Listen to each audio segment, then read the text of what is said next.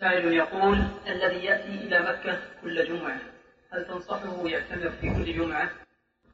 الذي يأتي إلى مكة كل جمعة يأتيها من بعيد من بلده فإنه لا حرج عليه أن يعتمر كل أسبوع لأن شعره ينبت في هذه المدة فيحصل على النسك وهو الحلق أو التقصير وإن كان التقصير هنا قد يكون متعذرا ولكن لو جعلها جمعة وراء من وراء جمعة لكان أقرب إلى إصابة الصواب.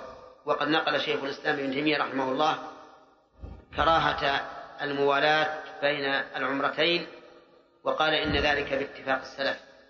والإمام أحمد رحمه الله حد زمنا معينا وقال إذا اسود رأسه فليعتمر.